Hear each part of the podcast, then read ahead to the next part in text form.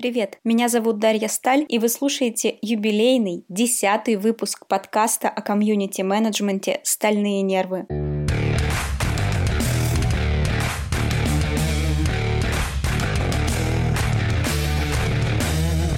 Да, у нас сегодня юбилей, это очень крутое событие. Меня бесконечно радует, что этот проект не канул в лету, что классные эксперты с удовольствием приходят поговорить со мной о комьюнити-менеджменте. И я уверена, что дальше нас ждет еще много интересных и полезных выпусков. У меня есть планы уже даже на второй сезон. Спасибо всем, кто поддерживает и слушает подкаст.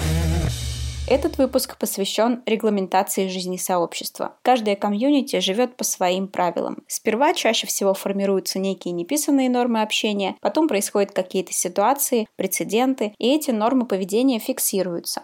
Какими должны быть правила в сообществах, обсудим сегодня с Сашей Смолокуровой, digital-маркетологом, комьюнити-энтузиастом, экспертом по коммерческому контенту. Саша, привет. Привет, Даш. Расскажи, пожалуйста, немного о себе и своем опыте работы с сообществами. Я digital-маркетолог и с сообществами обнаружила, что взаимодействую активно по ходу своей работы. Как и многие, осознала это не сразу. Если говорить о профессиональных проектах, то делаю их сейчас уже на коммерческой основе. Сейчас я выступаю как стратег в платном сообществе по подписке подписке женского клуба «Забуйки». Участвую во всех движухах, связанных с становлением профессии и развитием комьюнити-менеджмента в России. Также помогаю сейчас э, собрать Ане Бичевской из Тейнхангри сообщество владельцев комьюнити. Консультирую как эксперт всех, кто хочет упорядочить свою деятельность сообществами. А в сообществах, в которых ты работала или работаешь сейчас, всегда были правила? Сначала я активно участвовала в сообществах, из чего потом на интуитивном уровне стала понимать, что они все работают по одним и тем же правилам. После чего я поняла, что эти правила существуют в любом случае, независимо от того, прописаны они или нет. Просто если они прописаны, намного проще развивать сообщество как э, его основателям и активным участникам, так и внедрять в них новичков, если мы говорим о развитии. Проще договариваться там внутри, о чем мы вообще и так далее. Прописанные правила в сообществах были не всегда, но в тех случаях, когда сообщество прописывало правила, это в значительной степени влияло на комфорт сообщества и на его развитие. Для примера могу сказать, что когда мы создавали Забуйки осознанно как платный клуб, о правилах заговорили сразу практически. Было понятно, что сообщество создается на ценностях, но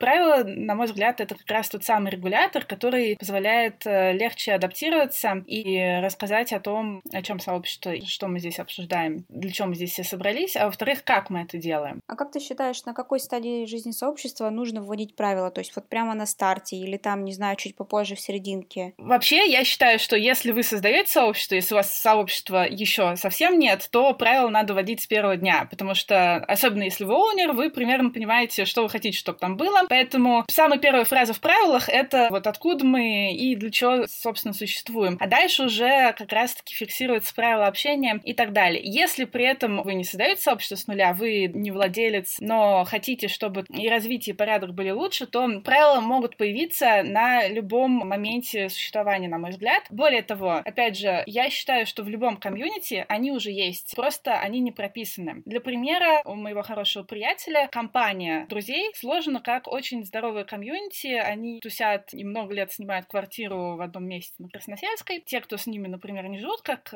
условно коммунно работающих прочих людей, а все равно часто собираются на общие мероприятия, придумывают себе сами выезды в формате ивентов, и у этого всего есть такая самоорганизующаяся сила, естественно, есть какие-то лидеры, но для того, чтобы каждый мог в этом участвовать, и можно было свободно приглашать людей со стороны, тоже есть в чатах правила прописанные. Для ивентов тоже есть правила. Я участвовала в одном из таких. Основное правило было «хочешь э, что-то делать, предлагай», и, в общем, мы там за любую движуху, если она всем понравится. То есть даже на самом неформальном уровне, если у вас э, есть какие-то договоренности, которые вы все понимаете, что вы вот про что-то одно, и вы какие-то вещи приемлете, а какие-то нет, важно это прописать, потому что если вы захотите пригласить людей со стороны, пусть это будут друзья, пусть это будут э, там какие-то коллеги, если это профессиональное сообщество, органически рождающееся, или это коммерческое сообщество, куда вы хотите приглашать, э, допустим, дизайнеров или каких-то еще там сантехников. Да, их может связывать какой-то общий культурный код, подход, который интуитивно понятен. Но если им интуитивно он непонятен, это люди более или менее разношерстные, они, например, кто-то из больших компаний, кто-то из совсем маленьких, там уровень зрелости культуры э, может быть разный, и поэтому в правилах важно зафиксировать какие-то общие вещи, чтобы заровнять понимание всех. И это поможет, с одной стороны, создателям сообщества к этим правилам отсылаться, чтобы было проще всем это отрегулировать. Тем, кто заходит в сообщество, сразу ориентироваться на местности, что они могут делать, что они не могут делать, какие санкции условно могут быть за то, что они там закинут какой-то контент, который считается неприемлемым. Для примера приведу чат Редач при канале Паши прокрастинация Паши Федорова. Там уже много лет сложилось такое сообщество, связанное с работой в медиа и, в частности, в редактуре. Правила за много лет менялись периодически. В целом всем участникам понятно, о чем чат, но когда заходят люди со стороны, поскольку это открытый чат, они всегда могут прочитать несколько строк в описании, что это чат о текстах и что вас забанит, если сразу после вступления вы кинете ссылку и если у вас э, в профиле нет имени. И да, тут не надо предлагать свои услуги. Таким образом, просто в описании чата зафиксированы несколько главных правил. Во-первых, описано, о чем этот чат, во-вторых, что не нужно приносить, потому что очень часто, если чат открытый, залетают всякие спамеры, кидают эм, какие-то предложения, которые начинаются со слов «помогу вам в том всем», поскольку это классическая уже штампованная история. А у Паши есть еще чат про вакансии. В какой-то момент мы поняли, что действительно есть налет таких спамеров, а мы в чате хотим обсуждать просто, у кого какие вакансии и чем они не хороши,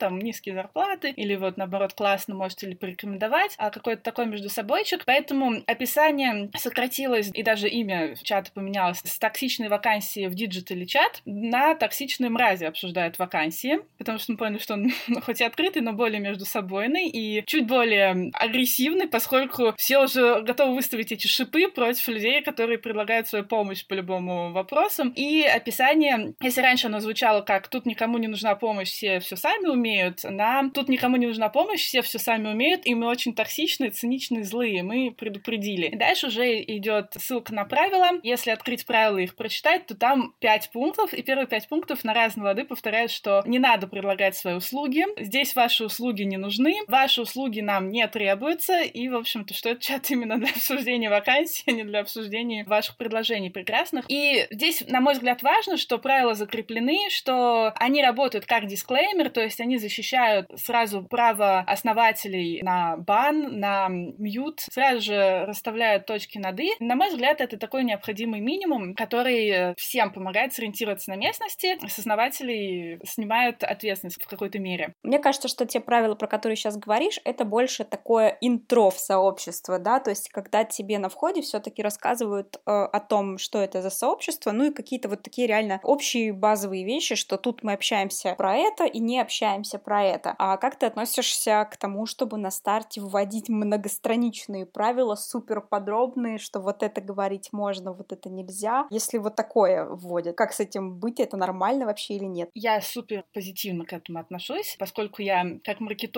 человек, который участвует в создании различных продуктов, очень за подход MVP, то есть считаю, что хоть, хоть какие-то прописанные правила в три строки лучше, чем их отсутствие полное. Но это необходимая база, и, конечно же, прописать подробнее в многостраничнике в каком-то или в описании в чате. Правила — это очень здорово. Вот э, в забыках мы сразу прописывали правила многостраничные и сразу делали их э, в Notion, чтобы можно было к ним легко обратиться и найти ответ на все свои вопросы. Но люди же их не будут читать. Люди их не будут читать, если они не будут на видном месте или если э, вступление в чат не организовано таким образом, что эти правила сразу видно, или ознакомление с ними не является условием вообще вступления, в принципе. Естественно, если у вас открытый чат, это чат в Телеграме, и правила не в закрепе, люди, которые к вам залетели, это не очень диджитально зрелые пользователи, вполне может вот быть такое. Но в таком случае я считаю, что здесь уже вступает саморегуляция, и если сообщество организовано правильно, то либо кто-то из ядра, либо просто, либо сам основатель, либо просто кто-то из участников скажет, э-э-э-э, у нас тут вообще правила есть, типа вот, э, они там-то находятся, пожалуйста, с ними ознакомьтесь, ну, это может быть разными словами сказано. Опять же, это не сразу происходит, это когда сообщество уже сформировано, и все понимают, что для них выгодно, чтобы люди могли быстро адаптироваться, освоиться и стать какими-то полезными участниками сообщества, а не теми, кто, например, зайдет в чат и будет молчать и пользы не принесет, или теми, кто наломает каких-нибудь дров виртуальных из-за того, что просто не будет правил знать. Никому не хочется с этим разбираться. И здесь я сразу скажу, что я за ту модель свободной модерации, назначения наиболее активных участников, то есть ядра, админами с достаточно широкими правами, чтобы можно было не писать все время админу, основателю, у нас тут спам залетел, а самостоятельно его, например, удалять, самостоятельно делать мьют, в общем, следовать правилам и выполнять значительную часть работы того, кто владеет сообществом. Это делают люди абсолютно на энтузиазме для того, чтобы у них все было как бы комфортно и классно. И эта модель прекрасно работает. Есть просто противоположная точка зрения насчет правил, которую пропагандирует э, в том числе Федя Скуратов, например, что не стоит выводить кучу правил на старте сообщества, потому что вы тем самым сильно формализуете общение, да, говорите людям, вот это нельзя, это нельзя, люди стесняются, плохо знакомятся, может быть, боятся нарушить вот эти правила, то есть, что правила не нужно вводить, пока не возник определенный прецедент, но, условно говоря, появился тролль, сообщество явно его не приняло, и организаторы, например, вместе с сообществом обсуждают, ребята, мы не хотим, чтобы у нас так себя вели люди, давайте тогда введем правила. То есть привлечение сообщества к формированию правил после того, как возник определенный прецедент. Что ты скажешь насчет такого подхода? Да, да, здесь я согласна с Федей, и никакого противоречия тут нет. Я считаю, что есть э, необходимый такой гигиенический минимум правил. Есть технические способы их э, сразу же начать писать и повесить базово. И затем, после этого, естественно, прецедентно дополнять, потому что, возможно, появится какое-то событие, которое предсказать э, нельзя из-за специфики сообщества.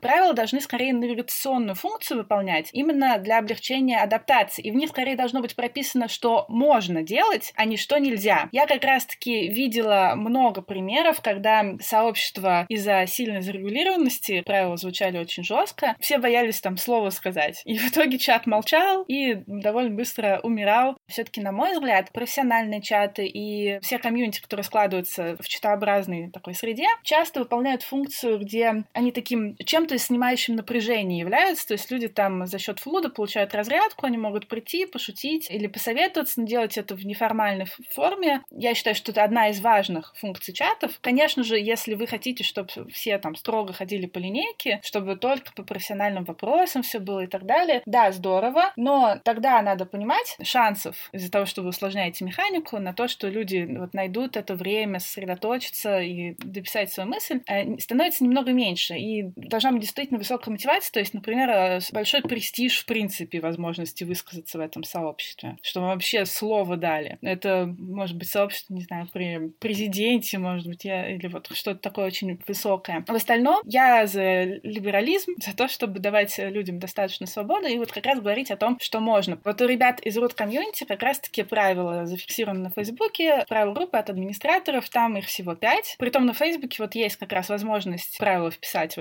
отдельное место, есть зона. Там как раз описано, как добавлять людей в группу, интро-новичка, что нужно представиться вот в какой форме, как попасть в поездку, как формируется цена и как организовывать поездку. Собственно, все. И я считаю, кстати, очень важным дать возможность представиться. Это вот прям одна из тех вещей, которая сразу позволяет адаптироваться людям и желательно даже привести пример. А когда человек пришел и сразу рассказал о себе, ему, скорее всего, что-то ответят, там, о, Маша, там, привет. У меня то же самое, что у тебя тоже випасану проходила условно, да. А уже получается какая-то первая тонкая паутинка связи, а сообщество это же как раз про связи, да, и мы должны стимулировать э, представлением возможность это увидеть. Расскажи, пожалуйста, что обязательно, на твой взгляд, нужно указывать в правилах, а в чем можно положиться на саморегуляцию людей? Я бы посоветовала любому человеку, который создает правила, начать первое с того, чтобы описать, для чего, зачем это комьюнити, затем написать, кто главный, кому писать по каким вопросам, их имена, зона ответственности и контакты. И если есть какие-то ограничения, то в какой форме, как их когда тревожить. Третий — это предложение представиться и пример для новеньких. Очень важно как раз-таки для того, чтобы люди зашли в чат и не молчали, они представятся, им кто-то ответит, сразу найдутся какие-то общие темы, скорее всего. Это избавляет нас от молчанов и помогает как раз-таки интегрировать людей. Четвертое — это основные навигационные хэштеги для поиска. Если у вас уже есть какая-то история у сообщества, возможно, там есть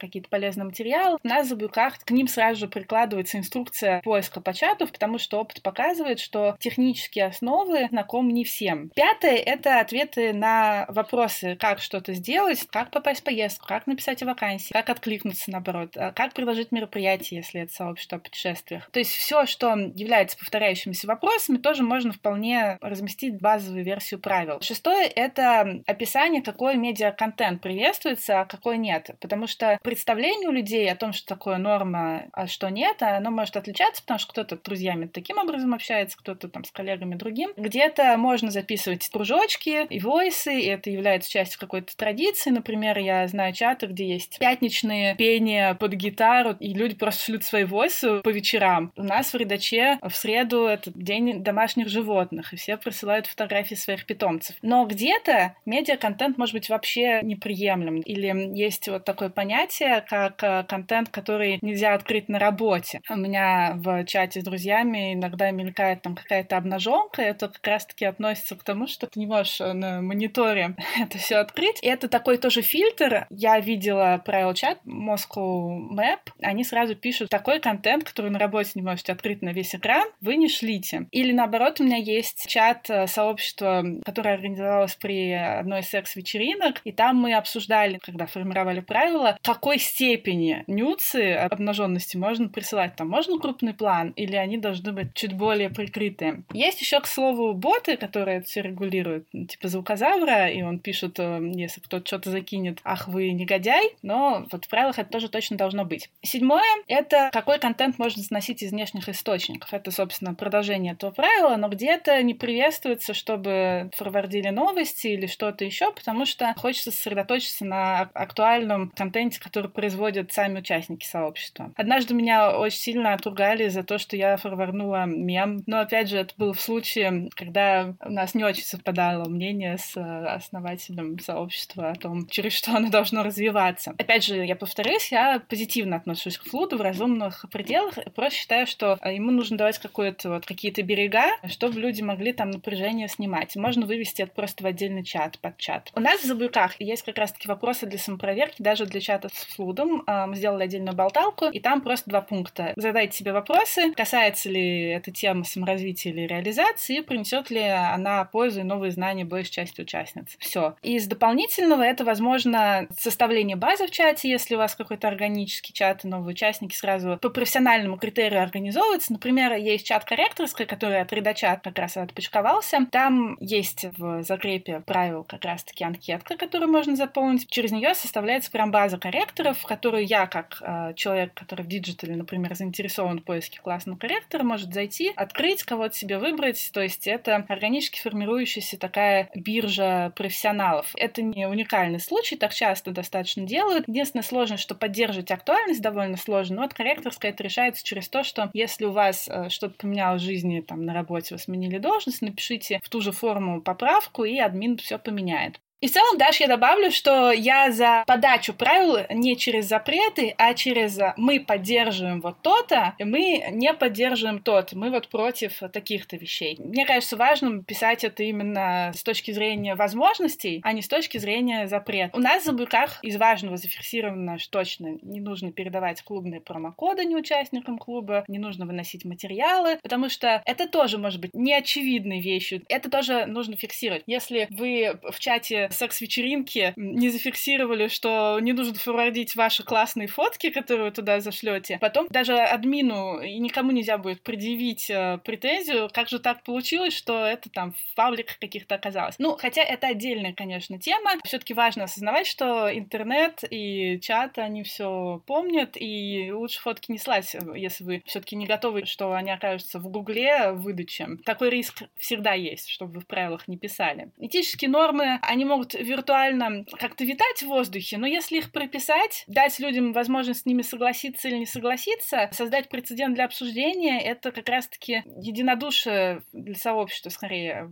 возможность выработать. Мне кажется, это очень здорово. И опять же, дальше я согласна про прецедентную историю, но лучше в случае с фотками как-то превентивно действовать. Дай, пожалуйста, три совета, чего никогда не стоит делать комьюнити-менеджеру при регуляции сообщества. Нельзя отпускать все на самотек, нельзя излишне регулировать и нельзя не доверять людям, потому что сообщество — это не только тот, кто нажал кнопку «создать чат» или группу, это как раз-таки люди, у которых есть горизонтальные связи и которые э, на условиях доверия друг другу чем-то делятся, помогают э, и тому подобное. Спасибо, на самом деле, за э, классные чек-листы и примеры, и вообще такую достаточно подробную инструкцию по правилам. Мне кажется, что получилось круто и полезно. Да, Даша, спасибо тебе за то, что задала эти интересные вопросы. Я рассчитываю, что многие начинающие и начинающие люди найдут себе в них какую-то пользу. Буду рада, если это так. Спасибо за возможность. Спасибо тебе за то, что пришла. Пока, до связи. Пока.